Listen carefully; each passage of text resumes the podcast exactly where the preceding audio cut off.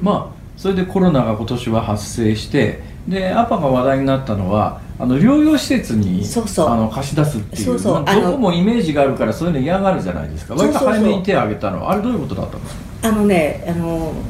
4月2日の夜の、えー10時半前だったと思うんですが政府筋のあのトップの方から直接にお電話いただいたんですよ。私と一緒にあのお食事してクラブふみふみを家で毎日運営してるのでよいしょが上手なんでお客お客様は代表だけなんですがお食事終わっていよいよ森蔵でちょうどクラブに入ろうかなと思ってる頃でしたんですねでだからあの「分かりました!」って代表がおっしゃったんでなんだろうなと思ったらやっぱりちょっと漏れ伝わって軽症者の受け入れをお願いしますとであの即即答されたんですよ頼まれて「終わりました!」ってえっと思いましたけどやっぱりそれが良かったっていうかこの即答できるだけのために宿泊業をやらせていただいてるもともとゼロやったですから国のお役に立たずして何の宿、ね、社長をやってるんやっていうそういうやっぱり気概っていうか自負がありましたしもう向こう、うん、まあ時の言っていいと思うんですが読売新聞でも総理の方からあの直接かけましたっておっしゃってるのでその当時はご迷惑かけてはいけないのであのトップ自らお返事あんお願いがあったということは全部観光令引かれていて政府筋からっていうお話だったんだけど実際には総理からいただいてでオーナー経営でありまして即答できる立場にあった。例えば皆さんが一流と思われてまあ一流なんですけども思われてるような財閥系電鉄系のホテルですと株主総会にやっぱりこう広く当たって聞かなきゃいけないし今言って今すぐ1秒で答え出すっていうことは不可能だと思うのね。で私たちはオーナー経営でオーナー一族であのその場でも家族4人が全株オーナーなんですぐ即答できますよね。ご飯食べてましたから。だからそれをやっぱりこう見越して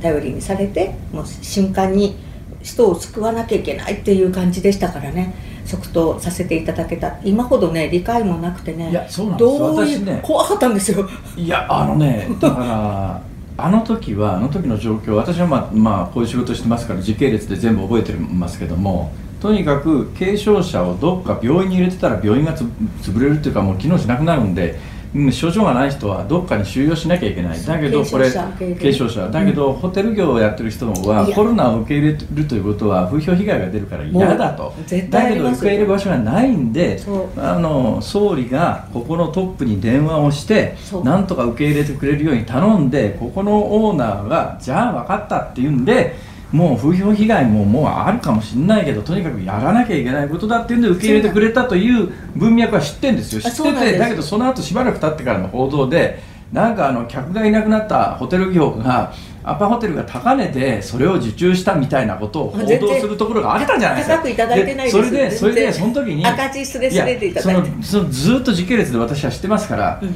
ひでえことを書くメディアがあるなっていうのが、それが良かったんですよ。みんな辛坊さんのようにやっぱり国民はすごい賢いし心眼の見極めができていらっしゃるんでアパはそんなことする会社じゃないっていうファンもあの半分いらっしゃる国民の半分はきっとマイナスのイメージを持ちまあそうですよね。大体半々のものじゃないですか。でもコアなアパファンの人はあ社長はそんなことする社長じゃないしそういう、うん、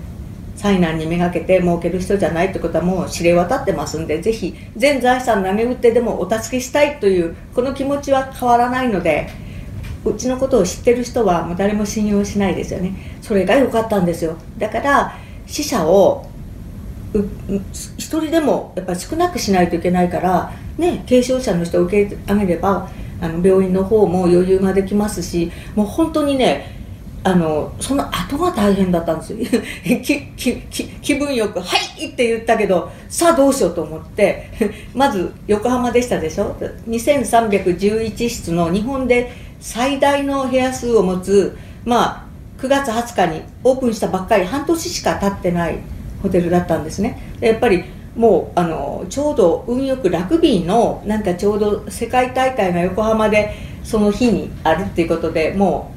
すごかった。なホテルも。高稼働で。9割稼働だったんじゃないかな。最初ずっと。であの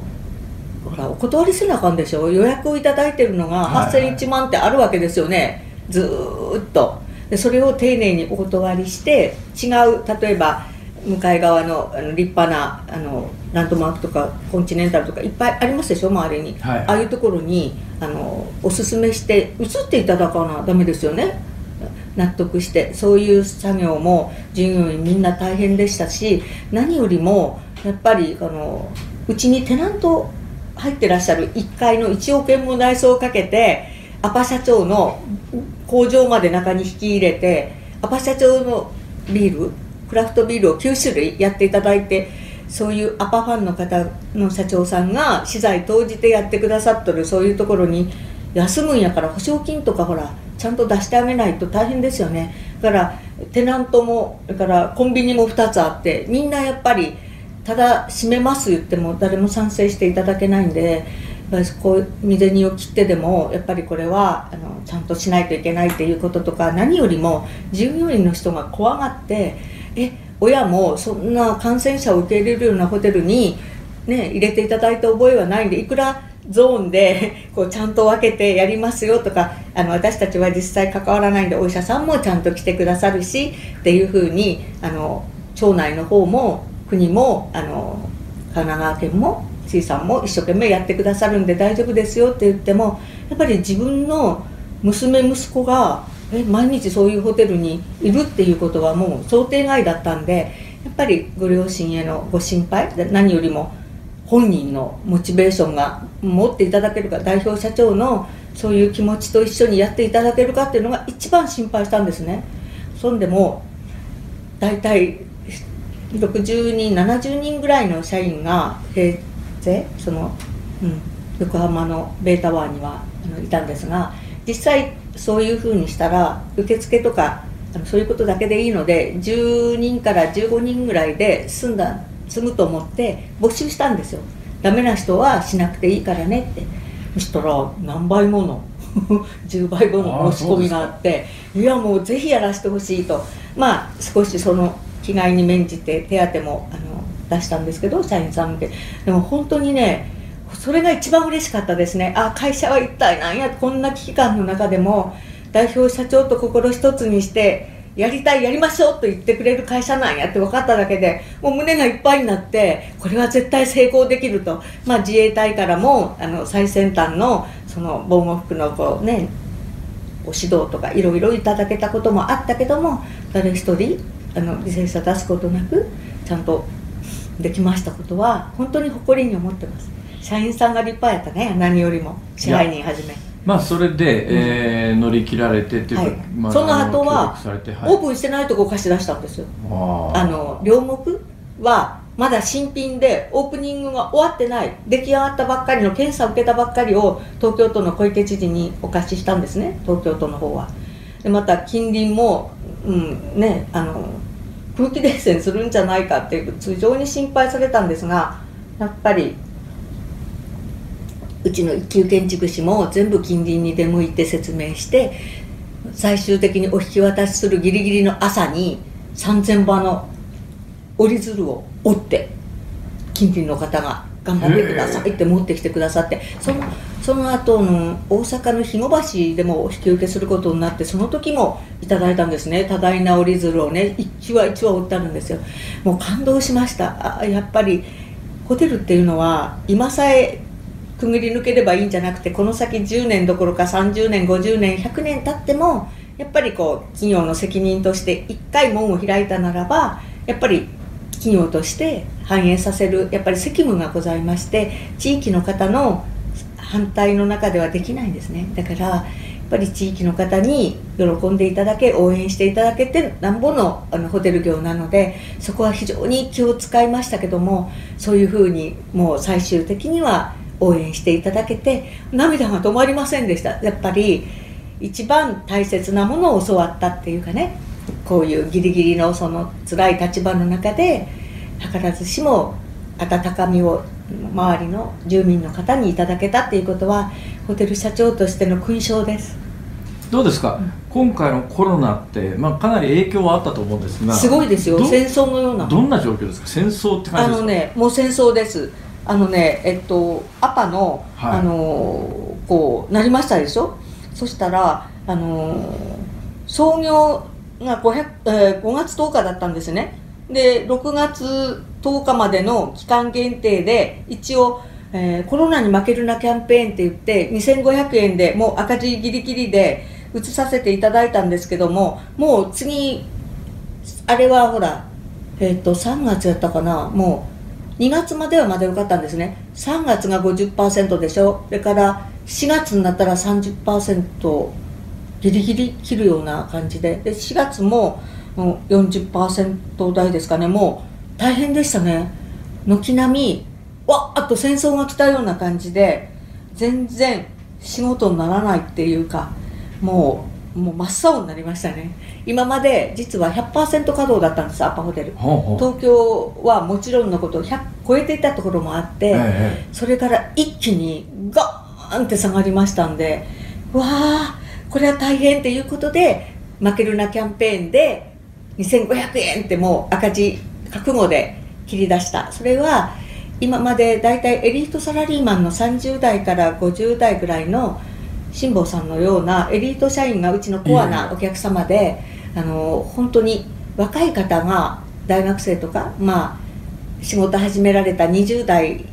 まあ、30代前ぐらいですかね。方が非常に少なかったんですね。だからやっぱりこの新しくアパのアプリから入っていただくということでこの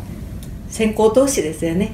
いいお客様を先に後にコロコロナの後に獲得できればいいっていうそういう思いでいたしまして100万ロードを超えましてえーそういう点では成功できたかなと。大体ホテル業っていうのはエージェントさんに手数料を高額な手数料 私は高額だと思ってるんですがお支払いしなきゃいけないんですね、ええ。だからその分をアパのアプリ直接にって言えばその手数料分をお客様に引いて差し上げれば2500円まあ赤字ですけどもそんな大きな赤字にはならないであろうという覚悟のもとに創業記念日から5月6月末まで開くことができて2500円っていうからあのどんなねインターネットカフェでもびっくりするともいやいや競争力あるぐらいの価格でしたから、やっぱり非常な衝撃であとはあの医療従事者の方とかに3500円で1000名を1000万枚をこう販売したりあっという間に瞬く間に売れたんですがリモートのお客様をやっぱりその後もギリギリのお安い価格で3000円台でお出ししたりまああの後でついてくると利益は。やっぱりまかぬ種は生えないしまずお客様にアパの姿勢こういう時になった時にこそ会社の姿勢って問われますので儲けはもう度外視してとにかく一生懸命戦って助けていただこうっていうのが本音でしたね。なるほど。で今どんなだいぶえもうそうですすね。今はあの単価は厳しいですが稼働は GoTo トラベルなんかも行っていただきまして、まあ、ホテルによっては8割近く回復しているところもあるしまだまだそこまではいかないけれども、まあ、6割後半から7割稼働ですかね、うん、これからどうなりそうですか？いやなんか急にはなかなかえ今難しいと思うんですけれども今ねあの何ですかうんうんいろいろワクチンとかも開発できそうだといういろんなファイザーとかもう一つアメリカの会社で発表になったりまあ暗いトンネルの中にちょっと明かりが向こうに見えるかなっていう正直に。だからオリンピックがね今年は本当にいい年になるはずだったんですよ、はい。3万円どころか10万円でもいけるんじゃないかと思うぐらいのロンドンとかね今まで行った時はそれぐらいのお金払って私たち、はいはい。ほら開会式と思ってましたから、え。もう最高の年になるはずが最恐ろしい最低のどん底になっちゃってでもオリンピックはね一過性のものであのそれを目当てに私たちはこういうふうに拡大してホテルを建ててたわけではなくておそらくあのそれはえー長続きはしないしあのオーバーホテル現象なるもののあの態度を感じてましたんでファンドとかいろんなところであの、ね、オリンピックが来るのにこう期待してたくさん異業種からもホテルに参入されてる方が多かったんですね。でもこの機会にびっくりされて水浴びせられてあのもうストップされたと思うんです。新しいあのはい。ホテルの新規産業っていうのは、参入っていうのは。だから私たちにとってはむしろやっぱりこう良かったかなと。うん。河川化目指して河川化というとやっぱり業界で2割くらいのシェアをやっぱり取らないとナンバーワンにはなかなかなりきれなくて「アパさんたくさんありますね」って言っていただくけど大体ホテルのあのお宿の部屋数って100万室ぐらいなんで、えー先日第3期の、うんあれで10万室突破したんですかね。でもまだ1割弱ですから実際は9%ぐらいじゃないですかだから河川化に向けてはまだ倍以上あのホテルを建てないとあの本当のリーディングカンパニーとはまあ気概としてはなってますけども実際的にはこれからまだまだ倍ほど建てないとナンバーワンにはなりきれないと私は大きな目標を掲げていてそうなるためにはこのコロナあってはならないことでしたけれどもまあもうなってしまえば乗り切るしかないかなとこれ実はね予見してたんですよ。こうなるかもしれないって。ほパンデミックが宿泊業私たちの観光業特に宿泊業にとって致命的になるのは将来パンデミックであると。前、えー100年前でしたか？スペイン風邪とか。はい流行りまして、大変なことになりましたでしょ、ああいうことになったらもう一網打尽にやられると。これがやっぱ一番気をつけなきゃいけないっていうのは毎月出してます。アップルダウンで代表が藤誠二というペンネームのもとにパンデミックこそ危険で気をつけなきゃいけない。SARS、MERS とかいろいろあった時にあの突き詰めてなかったですよね。なんかふわっと乗り越えてしまったから危険だというふうにおっしゃってたんですよ。で2番目はあってならないけど戦争近隣がちょっと危うい国もあったりしてあの戦争になればでもパンデミックほどは世界的に同時に戦争になるっていうことは考えられないんで、まあ、エリアですよね。だから1番はパンデミック2番は戦争3番はやっぱりあってならないけど災害、はい。でもそれも、えーあと何ですかね、えー30年後に7割の確割か確率で、ね、地あってならないけども大きな地震とか災害が起きる可能性あるってお聞きしてるんですがそれも全部が同時に日本列島がボーンと沈むんじゃなくてまあ来てほしくはないけど都心とか来たら大変だけどそういうあと富士山のあたりとかもうこうほらなんかエリア限定だよね。日本中が同時に沈まないやろ？だから一番同時に来る危ないのはパンデミックで気をつけようね。っていつも役員会とかホテル会議毎月あるんですがいつも話題になっててそうなったらどうするっていう話題も出てました。だからアパとしては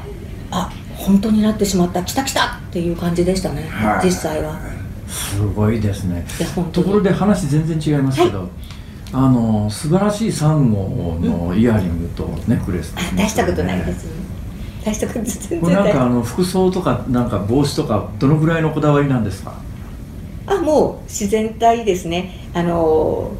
若い時に華やか社長にならせていただいて今はもうすごい緊縮財政に入ってあの無駄遣いしないようにちゃんと会社の方針に沿って生活してますがこれは若かった時のホテル社長になる前の30代40代全般ぐらいまでの産物ですね。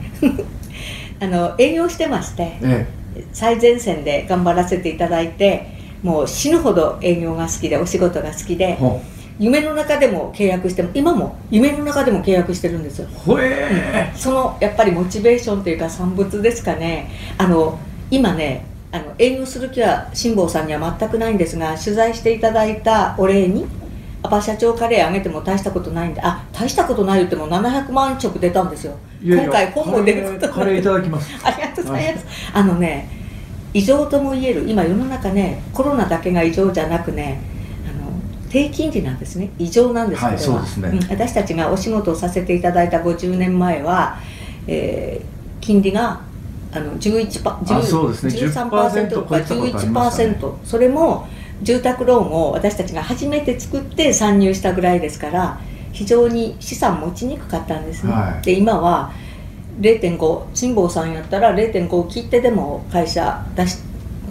いや今今誰でもそうですね。出してくださると。思う1%以下で金利で借りれますので時いらなくても5000万か自分の例えば若い人やったら3000万でも結構ないけど辛坊さんやったら1億ぐらいのものをちょっと頑張ってパンといらなくてもあのやっぱりタイミングですからこのタイミングを逃さずにもら買う買うっちゅうんじゃなくて国から銀行からもらっておく日銀日銀に銀行を持っていくと手数料取られるぐらいの時代やからあの硬い人に住宅ローンで貸すのが一番いいんですよでもすごいこう厳しいからあんまり事業資金としては銀行さんは安い金利やからやっぱり資本はあの臆病やから出したがらないんだけど住宅ローンとしては一番健全なんですよ。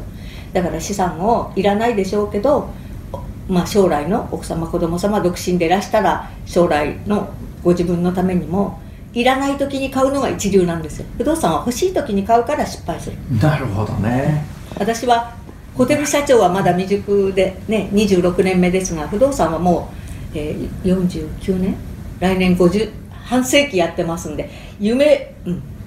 夢で寝ててもこの不動産の契約してますんで。なるほど。いや多分ねもうこれ最後の質問になりますがいや本当に無理は言わないけど絶対。買うんならね私から買ってねなんで言ったら運のいい人から買わないとダメなんですよ。なるほど。もう本当に。なるほど。人脈がお金が宝じゃなくて、ええこれから先人脈がおそらく誰から買ったかとか人脈この人と仲良くなって生涯一緒に駆け抜けようっていうやっぱお友達とかそういう人間が一番の宝わかりましになりますた。なんか買います。はいすぐ契約しましょう。あの情報館に降りてください。契約書ご用意してよ。あ。あの私が精神的な保証人になります。ありがとうございます。あの実際の保証人になると奥様もお嬢様もおだあのあの皆さんお家の方が心配されるんでエアー恋人になってエアーだから全然大丈夫。私がいやこれだけあのただ売るんじゃなくてあのあなたのためにお力になりたいです。本当に。最後の質問です、ん。どうしてそんなに元気なんですか？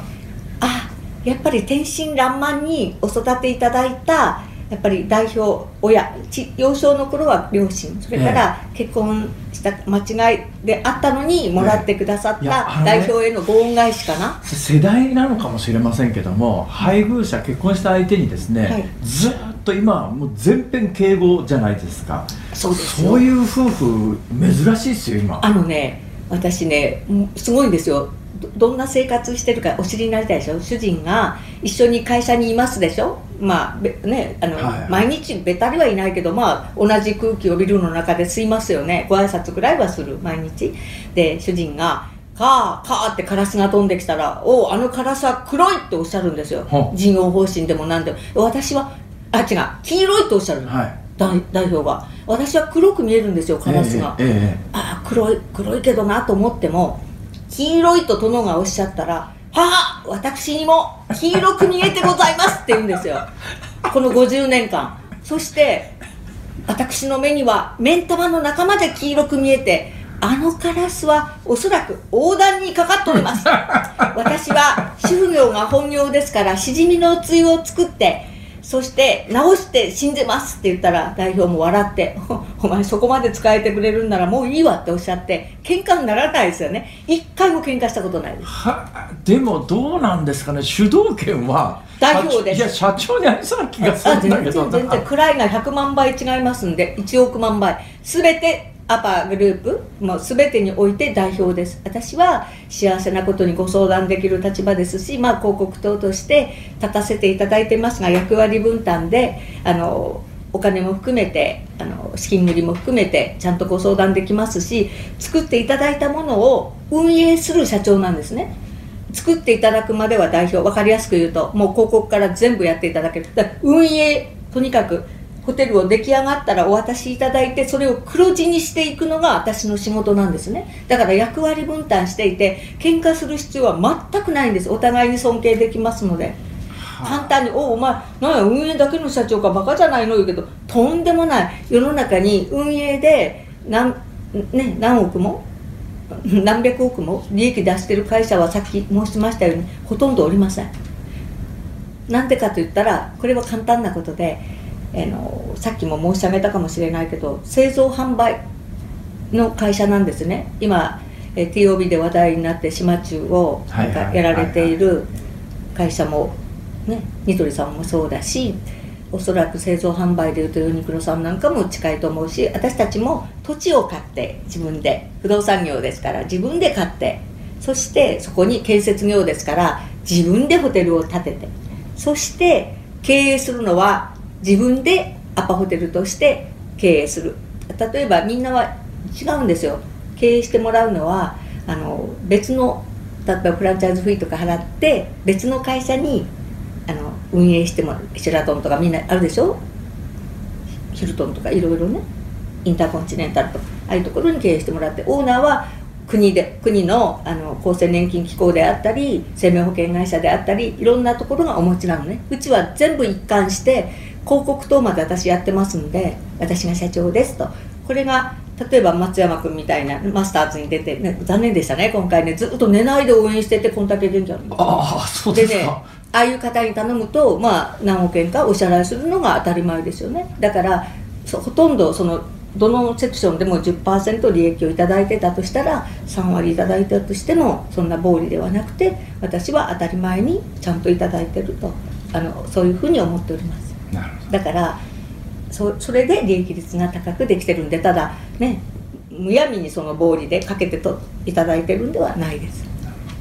いやありがとうございました。あの、はいすごい時間オーバーしてしまいました。あ全然大丈夫。あ私が大丈夫っていうのはおかしい。いやいやいやいや 本当にあの楽楽しかったです。いつもねあのもう切ったから言うけどだ応援してましてすごいその切り口とかあの特に朝なんかも時々パッとほらあの客員みたいな感じで出てらっしゃる時もあってお辛坊さんが面白い。切り口が私橋本さんと辛坊さんの切り口っていうのは見ていても胸がスカッとして分かりやすくて元気逆にいただいてます。いやありがとうございました。ありがとうございました。よろしくお願いします。ありがとうございます.